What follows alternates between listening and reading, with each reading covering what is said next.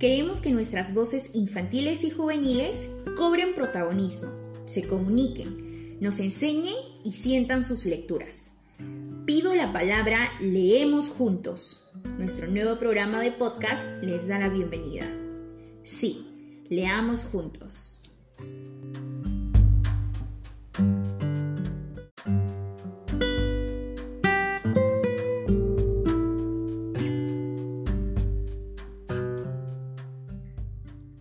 Hola, soy Daniela Alca, tengo 10 años, vivo en Lima, Santa Anita y el día de hoy voy a entrevistar al escritor Cristian Briseño. Hola, mucho gusto.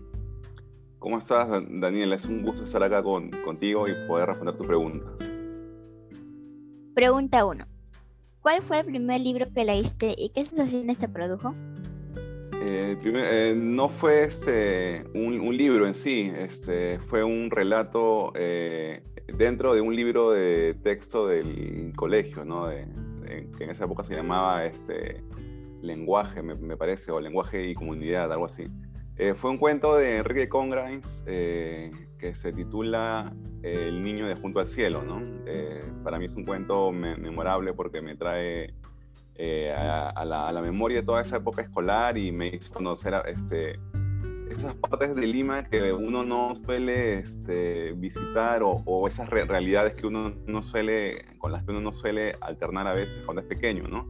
Este, un poco el mundo, digamos, de los, de los niños este, con pocos recursos, que, este, con padres ausentes. Eh, y enfrentados a, a, una sociedad que parece este, pervertir todas sus, creencias y toda su inocencia, ¿no?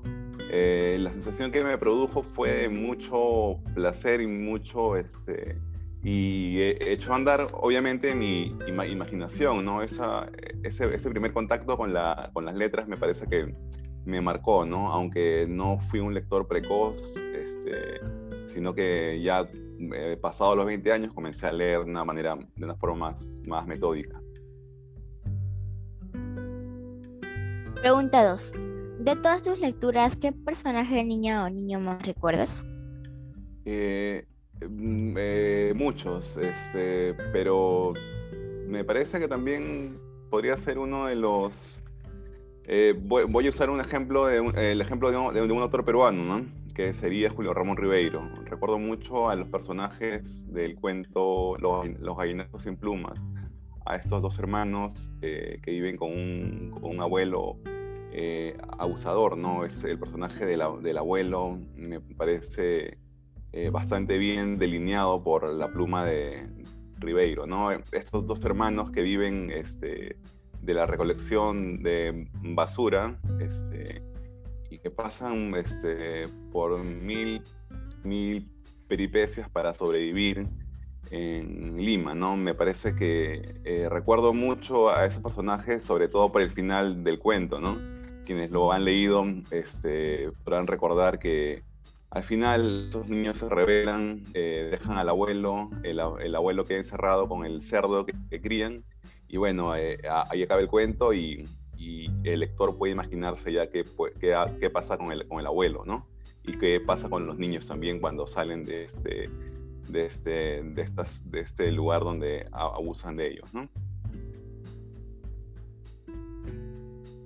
Pregunta 3. Considerando que tengo 10 años, ¿qué libro me recomendarías leer? Yo te recomendaría cualquier libro que, que te genere placer, ¿no? No te recomendaría nunca un libro que, que te sea difícil o que no, no despierte tu curiosidad, ¿no? Eh, a los 10 años, este, no, no, sé si sea exactamente un libro para los 10 años, aunque sí, yo hasta ahora lo leo, ¿no? Es un libro que también eh, llegó a mí en mi etapa escolar, eh, se llama Cuentos para jugar de Gianni Rodari. Gianni Rodari es un escritor italiano especializado en literatura infantil, ¿no?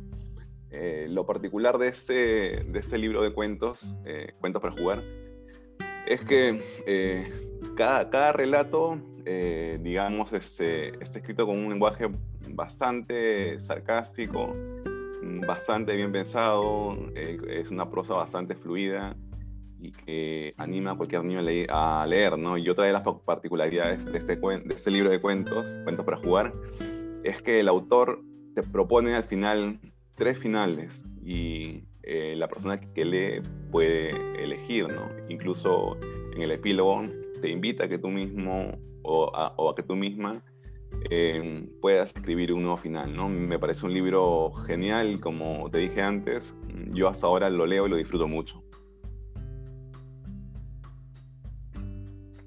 Pregunta 4. ¿Por qué los niños y niñas deberíamos leer? Mm, deberían leer este... Eh, lo más obvio es porque toda lectura te genera placer. Toda, toda lectura eh, despliega tu imaginación de, una manera que difícilmente creo podría hacerlo, podría ser, este, podría motivar otra, otro tipo de estímulo, ¿no?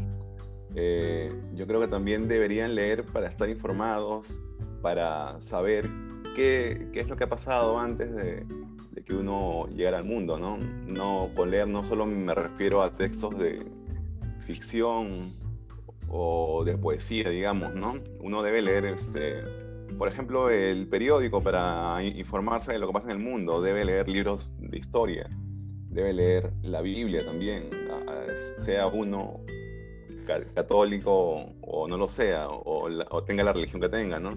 Debe leer el Corán, debe estar informado, debe, debe leer todo, debe leer los libros que están permitidos, los libros, los libros que, están, que han estado prohibidos en algún momento.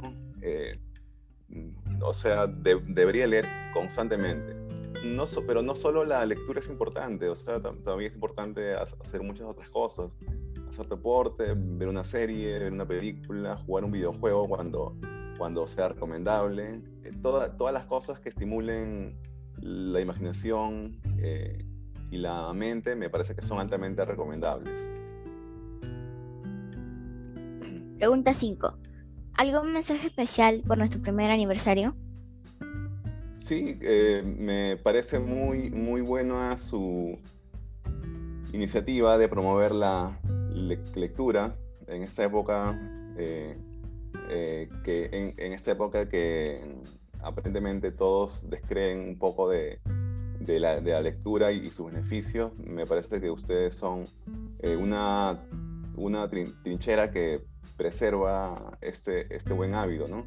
y como dije antes, eh, todo lo que pueda estimular la imaginación de alguien, todo lo que pueda reforzar el criterio de, de, las personas es altamente recomendable y por ello debería practicarse. Muchas gracias por tus deseos. Muchas gracias a ti, Daniela.